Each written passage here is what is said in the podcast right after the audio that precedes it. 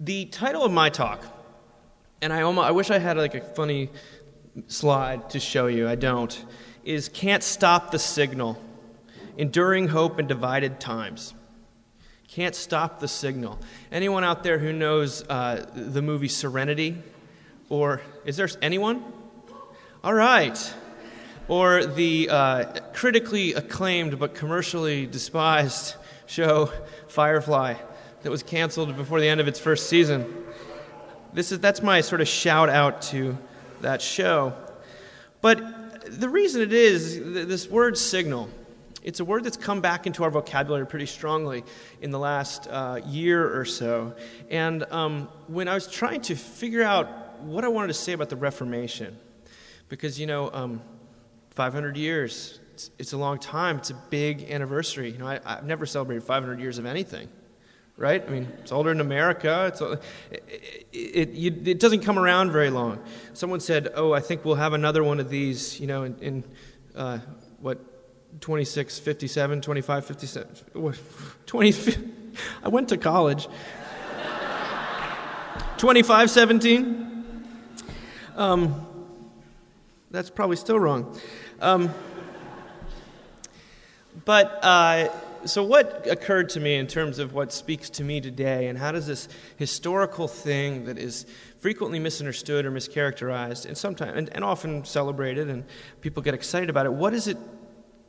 Why get together? Why come interrupt your Saturday? You're busy. I mean, this is a busy time of year. I can't believe you're here. Thank you. Um, Martin Luther thanks you. I know, because I, you know, we just talked to him. Um, what does a signal do, though? A signal, and in the show, in the movie Serenity, a signal is something that beams out into the universe and it just keeps going and you cannot stop it. And so it's just a matter of sort of locating the signal. The signal is sort of a one way uh, message and information that's being conveyed, and it just keeps going. It repeats and repeats and it repeats. And those of you who know about Mockingbird, that's sort of our mantra is that we're repeating a song we've heard like a mockingbird. But I mean, as I've gotten sort of older, I sort of uh, think it's more like a fugue than a mockingbird. Mockingbirds are irritating. Maybe they're not very creative. They're basically just repeating it. A fugue, you know, like Bach, you have a, theme, and there's sort of variations on a theme. And anyway, that just paints me as a bigger nerd than I actually am.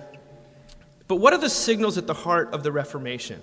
Because there's two that I want to speak about today. And the first signal is the one that we uh, are beaming out almost all the time that the Reformation located, the Bible actually Jesus, St. Paul, Augustine, all these people, they located at the very center of how human beings operate and interact with people.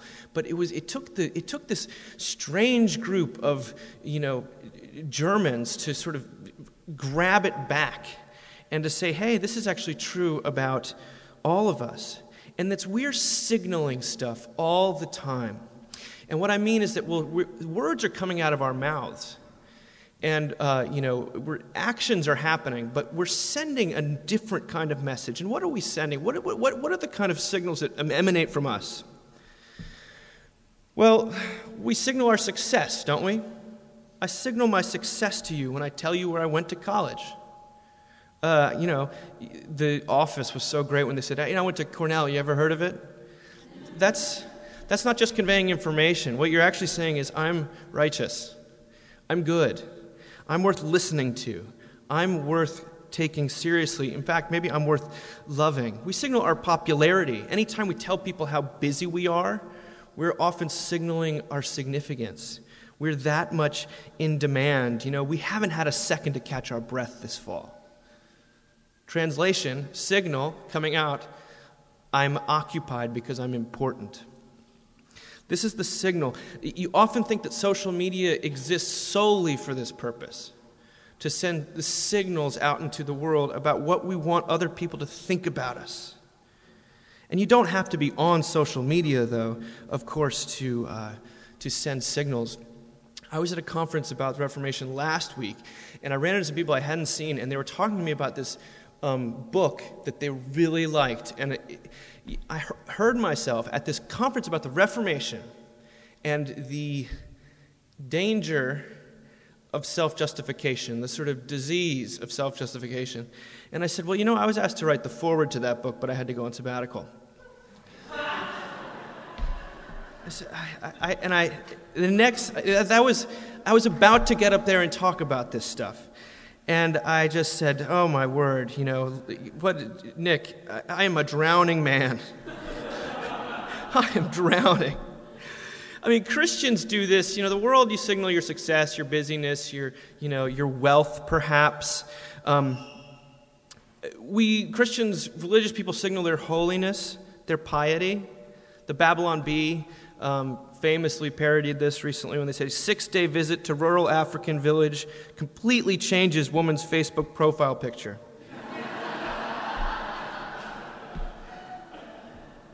But that's not just it. You know, you're, you're, maybe you're sharing a prayer request and um, you hear other people share theirs, but you know you really, you've got a good one. And it shows how, just how much you are in touch with the Lord, with God, how, or how deep your pain is. You are going to signal something with your prayer request. Uh, then, then there's, there's people in other circles, they, they signal how much they, they get it they get the gospel. They'll drop some curse words in there with you. You know, they're like, here's the signal. I'm one of you. You know, I get it.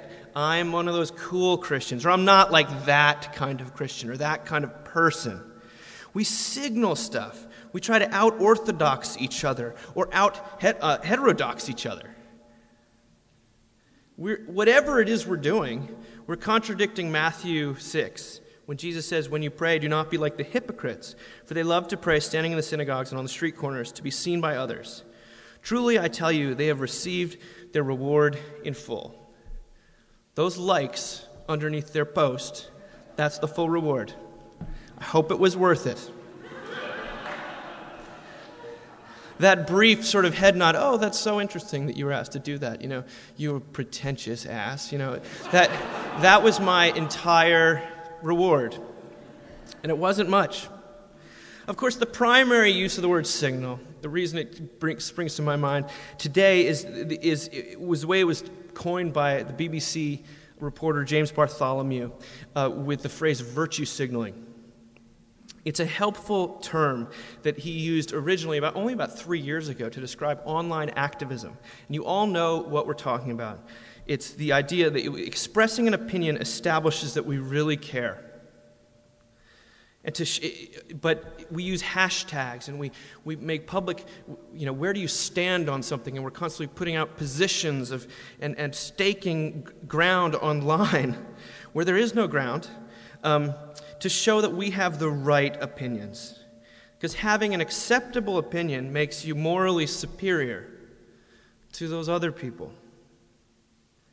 One of the great ways we signal our virtue, because we don't actually, we don't usually do it overtly, it's all the signal that's going on underneath the surface. We, we indicate how good we are by what we hate, by what we are against, and the louder we talk about it, the more, the stronger the signal gets. Of course, this requires little effort and no sacrifice. We, um, if you're a person like me and you're, uh, you know, demographically, you're not exactly um, terribly uh, victimized. you, the way you do this is you identify really strongly with those who have been, because you're trying to borrow their righteousness for yourself. Uh, because you know that their somehow their their identity, their history, what Daryl has described to us now. If I can just identify with this loudly enough, well, then maybe that righteousness will apply to me. I'll be as justified because that's the only way to deal with this tremendous guilt I have by nature of being born in the 21st century, where we're so aware of all of our missteps. I mean, we signal by the questions we ask in a public setting. We signal our virtue. This is why we never have Q&A at Christ Church events in Charlottesville. We have You're supposed to laugh because it becomes what's, you know, people's not aren't asking you questions. They're trying to say, I have the right question. Or I understood you the most. Or everyone else should bow down before my um, superior uh, grasp of the content. You see, signaling is a euphemism for self justification, whatever form it takes, which the Reformation placed right back at the core of what it means to be a sinner is to be someone who is trying to justify your worth and trying to say, I am worth, I am lovable, I am important.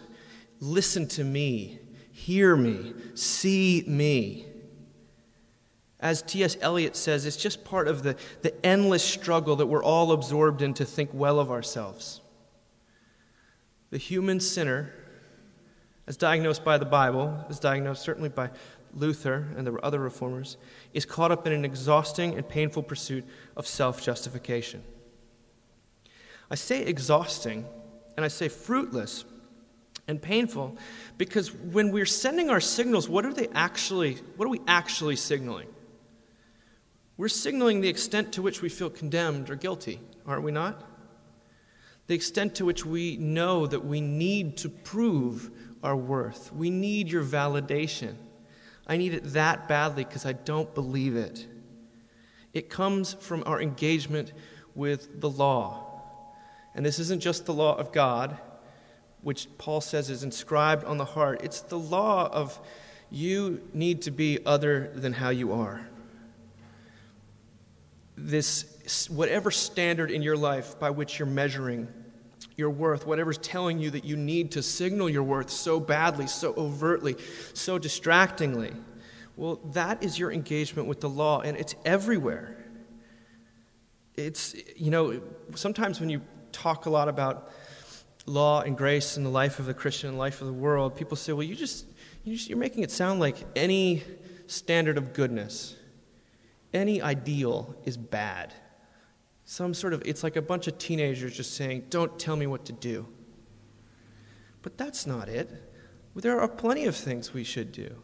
There are plenty, the law of God is good, it's holy. We can affirm it in every case. But what is, it's a problem for the sinner who takes any chance uh, the sinner can get to turn uh, something good into a new avenue to feel better about themselves. Therefore, evac- thereby evacuating any actual moral uh, uh, currency. You see, law is everywhere. As the signaling in our society demonstrates, we have not removed the law of God, the thou shalt, the thou shalt nots, by refusing its existence or by giving it other names. If anything, we are currently living in a climate of so much oppressive uh, should, uh, so much oppressive ought, that people are killing themselves. You know, Martin Luther said this in his uh, second disputation to the antinomians. He said, Law ought not to be taken in a technical or grammatical sense, but as it sounds forth in your heart, urging and battling your conscience so that you do not know where to turn. For the law is that experience or power, that handwriting impressed on our hearts, castigating and beating it, so that if the gospel would not come, you would soon have to despair. Yet this one law occupies and fills the whole earth. Indeed, it is so big that the world can barely contain it. That is why it is impossible to remove the law totally. For even if you were to remove these letters, L A W, which can be very easily deleted, the handwriting etched into our hearts, which condemns and drives us, nonetheless remains.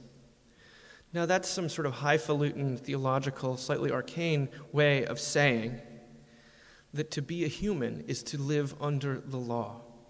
And it's not, for to, it's not uh, neutral.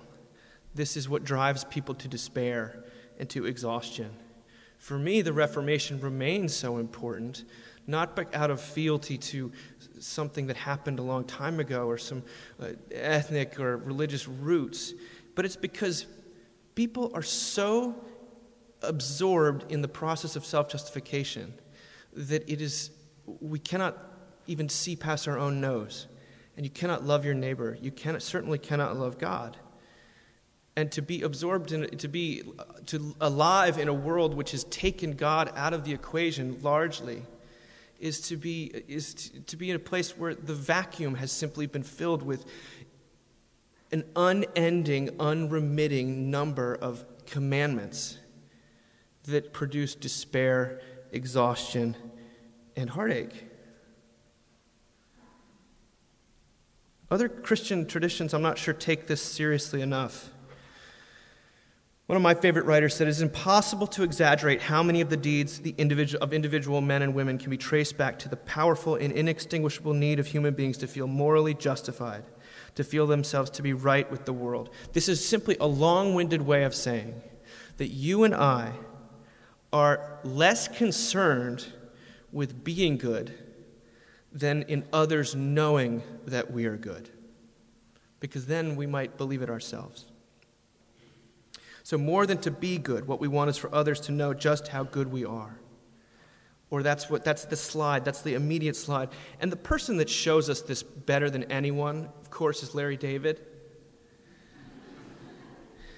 The clip we're about to watch, Larry has donated a wing to the NRDC, which is, I think, some environmental council that his wife is a part of.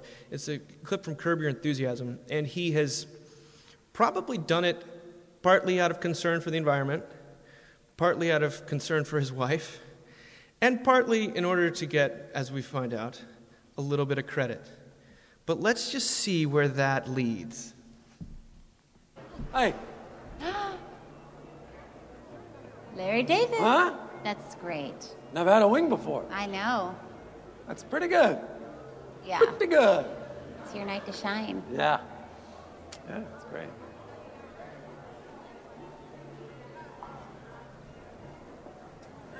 What is that? Wing donated by Anonymous. Yeah. Anonymous? Yeah. I'm not crazy about that. Now it looks like. It just looks like I did mine for the credit. As opposed to, you know, Mr. Wonderful Anonymous. I know who it is. It's Ted. Ted is anonymous. What are you kidding? No. Isn't that great? He donated the whole wing. Didn't want anybody to know. Well, he told you, so he apparently wanted somebody to know. He told me, okay? Who else did he tell? How do you know he just told you? Oh. The point is that he didn't need all the fanfare and didn't need a Fanfare? What fanfare? I don't like the fanfare. Are you saying I like fanfare? You can tell a few people. He just doesn't need the whole world to know that he donated all this Oh, money. You know what? I didn't need the world to know either. Nobody told me that I could be anonymous and tell people. I would have taken that option, okay? You can't have it halfway.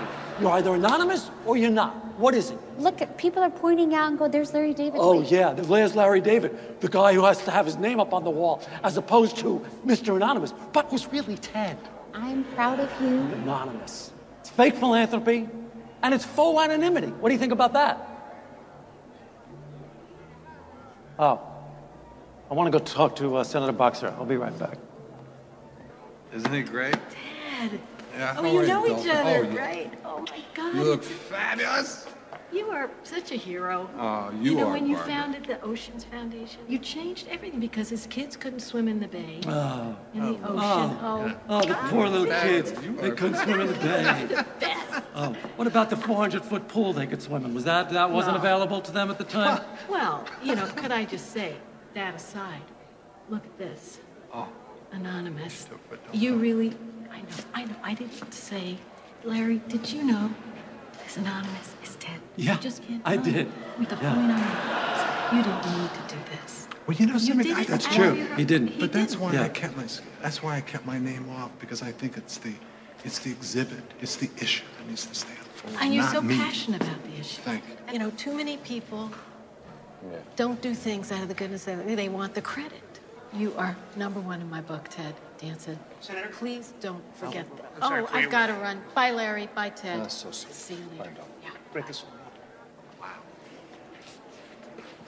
Wow, I didn't expect that.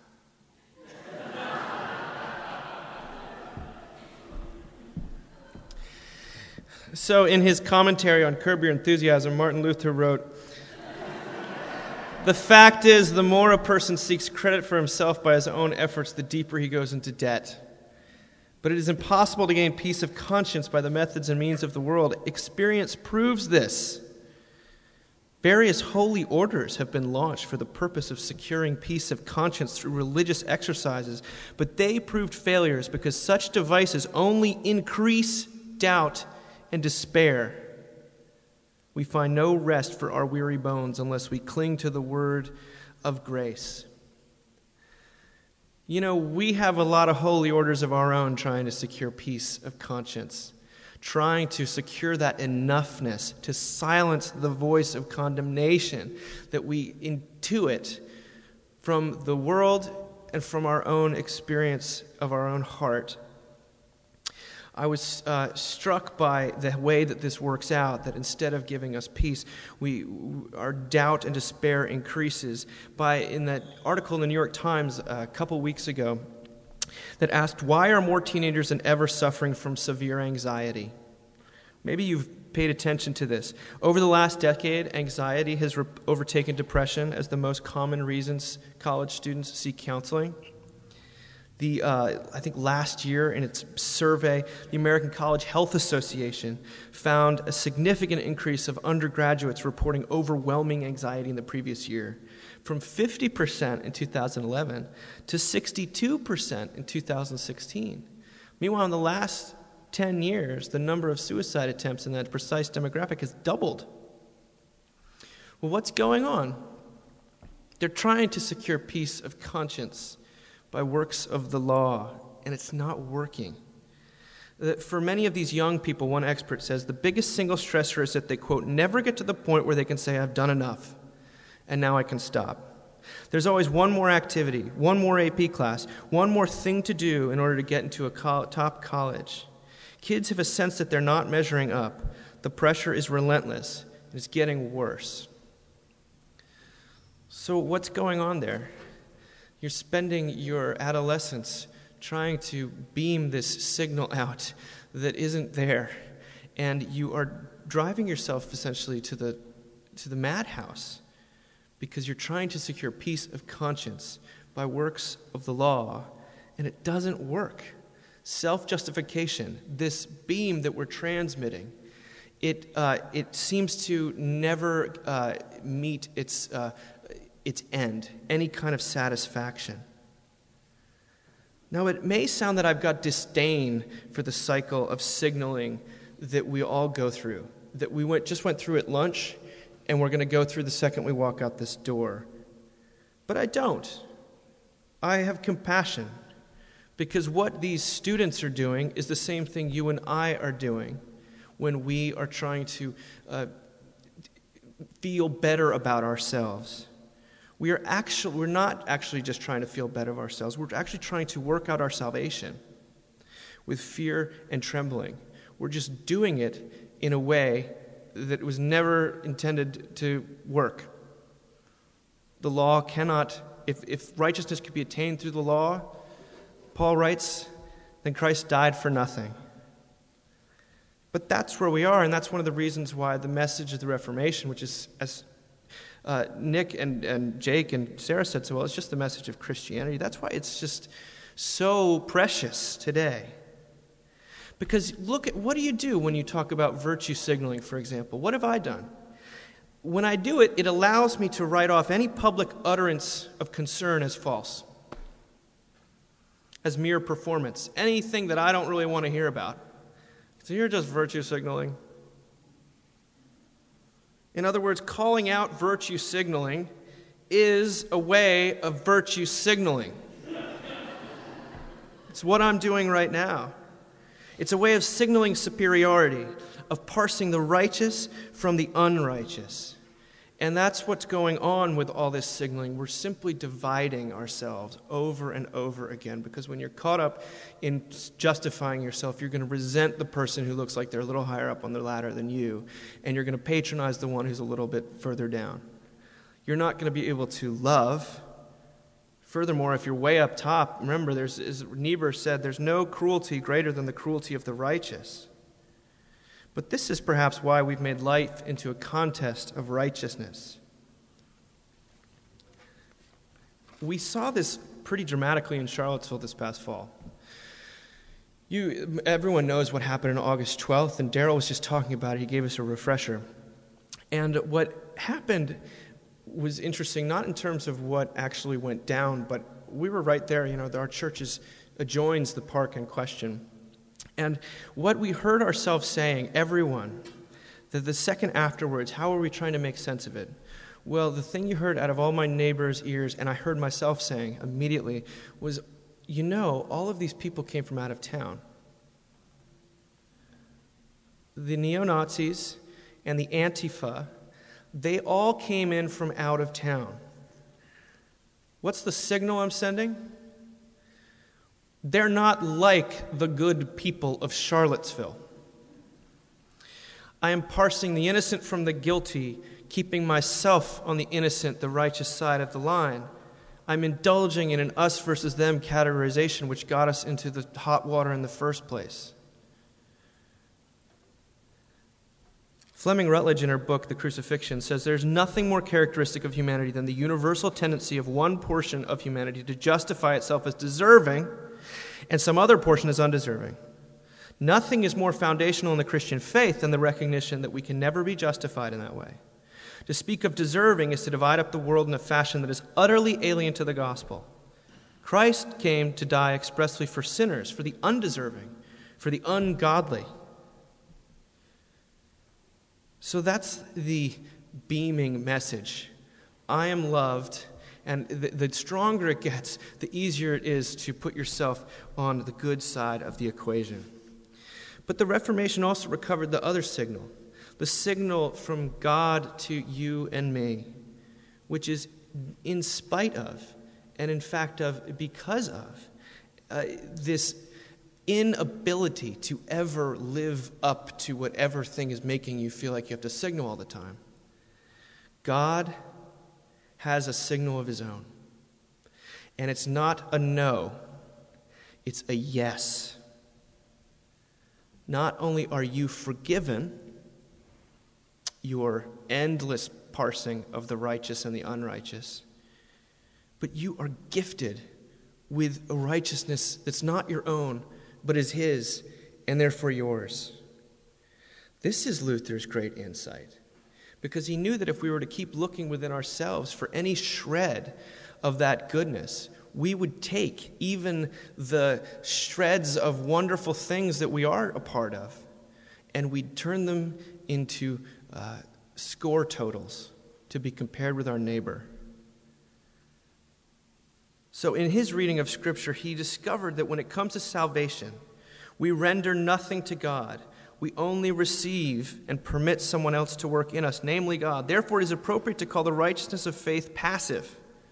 We do not have it of ourselves, we receive it from heaven. We do not perform it, we accept it by faith. Then, do we do nothing and work nothing in order to obtain this righteousness? I reply, nothing at all. You hear the, the, the, transistor language in there, right? Any stereophiles know that when you, you, you need a good receiver in order to get the signal. Human beings here are, the, are actually the receivers, they are passive. The righteousness, the signal that we're after, must actually come from, it must be come from outside of us. That's the only way that we can be assured that it's good news. It's the pastoral heart of this entire thing we're celebrating. The great pastoral aim, in fact, of Luther's doctrine of justification is to free you and I from the kind of performance anxiety that arises whenever our salvation or identity or well being or self esteem depends in any way on us, our hearts, our will, or our doings. For anything we do is something about which we can ask, Am I doing it well enough? No, I gave it anonymously. It's not enough to give a $3 million gift to the NRDC. You have to do it anonymously. And what happened? I mean, they, they hate each other by the end of that, right? You see it working. For Luther, the answer is always to the question, Am I doing it well enough? The answer is always not well enough. Join the club. Let's listen to what God has to say about that. Because this, this signal is external to us, that's why it is a gospel of assurance.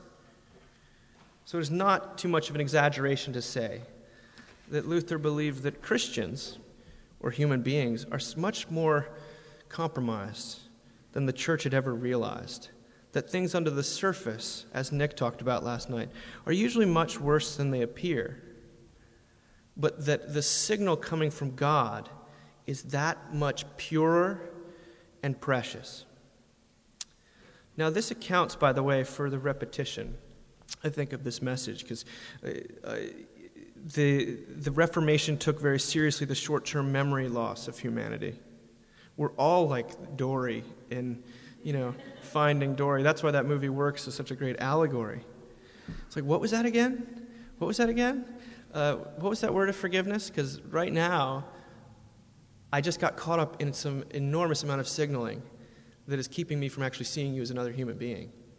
I've seen you as an obstacle to my own uh, self approval or someone who's in competition with it. You see this incredible signal from God, I think, really beautifully in uh, the parable that Jesus tells in Matthew 22. It's, a, it's the more R rated version of the one he does in Luke. I'm going to read it to you. It's one of the wedding banquet parables. Once more, Jesus spoke to the people in parables, saying, The kingdom of heaven may be compared to a king who gave a wedding banquet for his son. He sent his slaves to call those who had been invited to the wedding banquet but they would not come. Again, he sent other slaves, saying, Tell those who have been invited, Look, I have prepared my dinner, my oxen and my fat calves have been slaughtered, and everything is ready. A signal. Um, but they made light of it and went away, one to his farm, another to his business, while the rest seized his slaves, mistreated them, and killed them. The king was enraged. He sent his troops, destroyed those murderers, and burned their city. Then he said to his slaves, The wedding is ready, but those who were invited were not worthy. Go therefore into the main streets and invite everyone you find to the wedding banquet. Those slaves went out into the streets and gathered all whom they found, both the good and bad. So the wedding hall was filled with guests. But when the king came in to see the guests, he noticed a man there who was not wearing a wedding robe. And he said to him, Friend, how did you get in here without a wedding robe? And he was speechless. Then the king said to the attendants, Bind him hand and foot and throw him into the outer darkness, where there will be weeping and gnashing of teeth. For many are called, but few are chosen.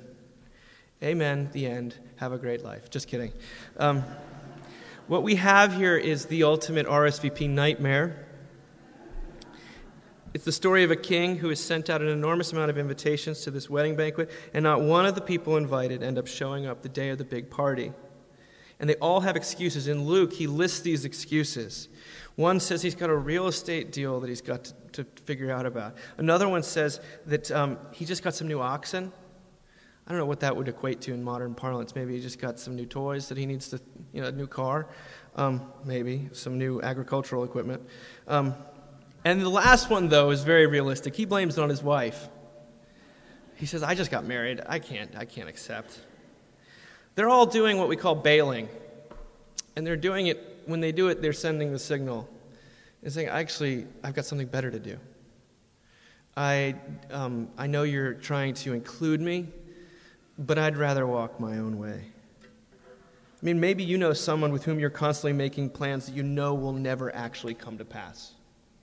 At the last minute, you get a text or an email. Something's come up.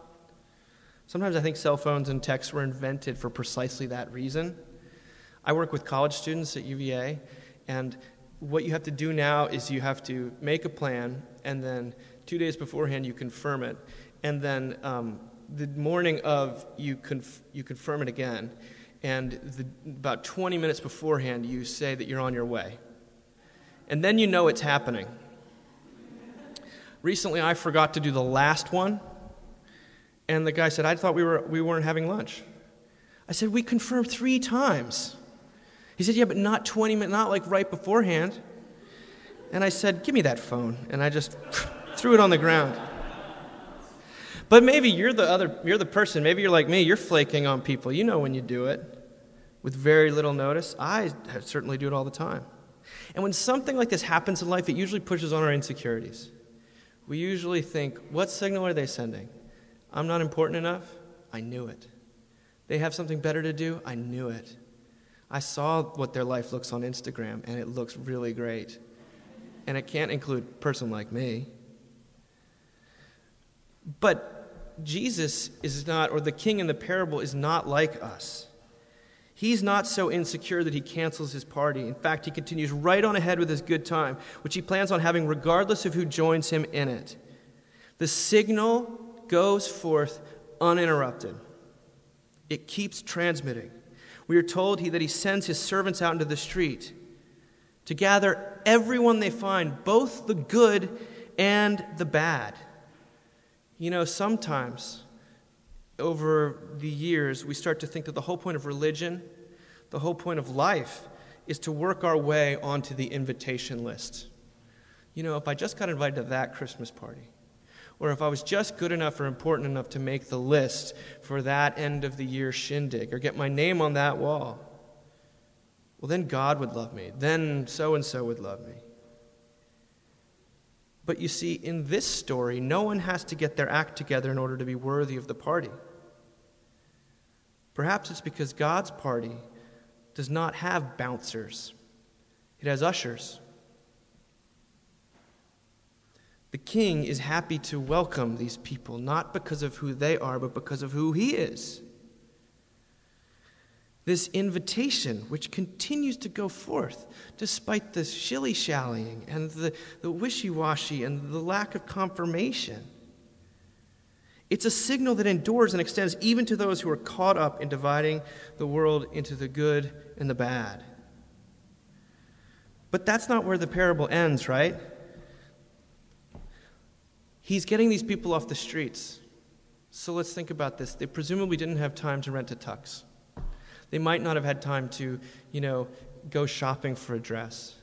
They probably couldn't afford one, even if they did. Which means that the king himself provides them with the wedding clothes.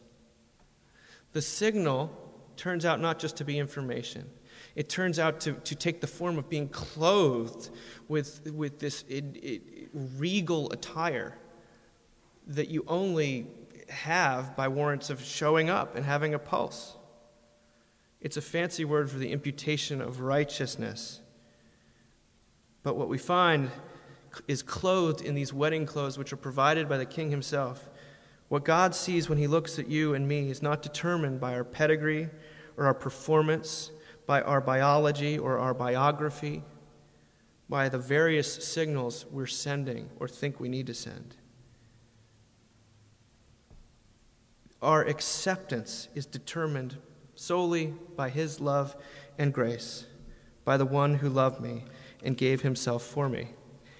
Except for this one guy who refuses.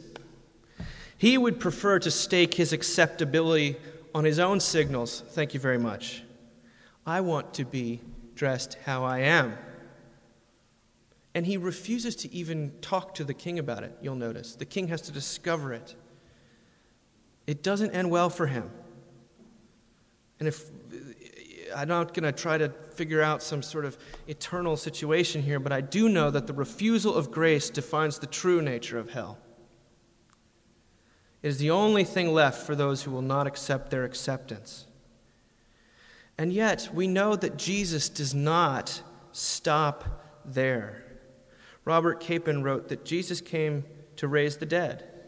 He did not come to reward the rewardable, improve the improvable, or correct the correctable. He came simply to be the resurrection and the life of those who will take their stand on a death he can use instead of a life he cannot. What did Jesus in his death do? It says he descended, what we say every week in the creeds, he descended into hell. Not just the hell of the guilty, because that's what heaven is too. We're all guilty. It's the hell of the stubborn and the self righteous and those who are convinced that they need to figure out who's in and who's out. And he goes in there and he rescues. Now, this sort of non stop, unremitting uh, signal is something that is the reason that I actually asked Daryl Davis to come speak to us today. Because I saw it at work in that documentary in a way that I don't think I can fully articulate. I, cert- I don't think he can fully articulate. But something has taken this man captive. And it's this thing that you heard when he says, if you really want to heal something, give your adversary a platform, get the soda pop ready. I mean, those are small things, but they're big things. There's one example early in the documentary that I thought we'd close with, because to me, it is the heart of why this 500th anniversary is worth, worth celebrating. And it, it comes when um, it, the clip is of him talking on a Geraldo Rivera show in the sort of, I think, the early 90s. Let's, let's watch it.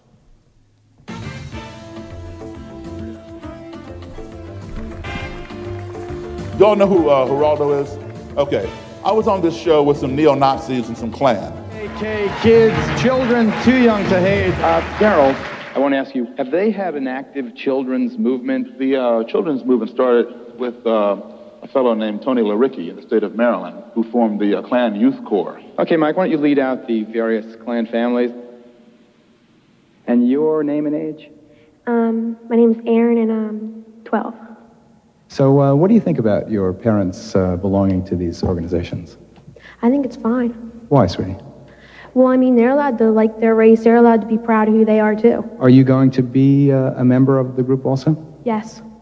So now both daughters are in the Klan. And their father, he got sentenced to 10 years in a federal prison. So I thought, you know what? I'm going to call Tina, the mother. I tracked down her number.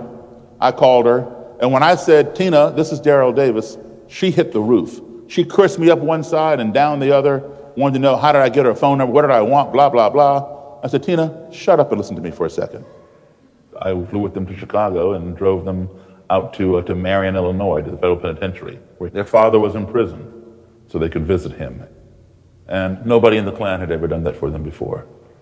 And so they had a turnaround. Well, my little girl came a long way you know, no thanks to her father and I. We really did our best to destroy our kids. And uh, I do believe God does work through people, other human beings, and He most certainly uses Daryl Davis as an instrument because that man has touched a lot of lives.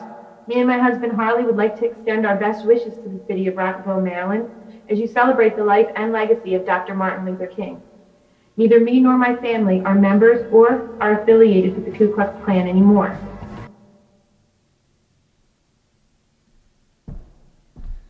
So there we get a little glimpse of this king who keeps inviting and keeps sending that signal. I mean, it even takes the form of a phone call. This Tina, she answers the phone, and that's all she does. In fact, that's not all she does. She proceeds to curse him up and down. But Daryl, through whatever God given grace or patience or perhaps deafness he's been blessed with, um, he just absorbs it he absorbs the hate, he absorbs the resistance, he absorbs the justification. How dare you call me? And he responds by telling her first to shut up.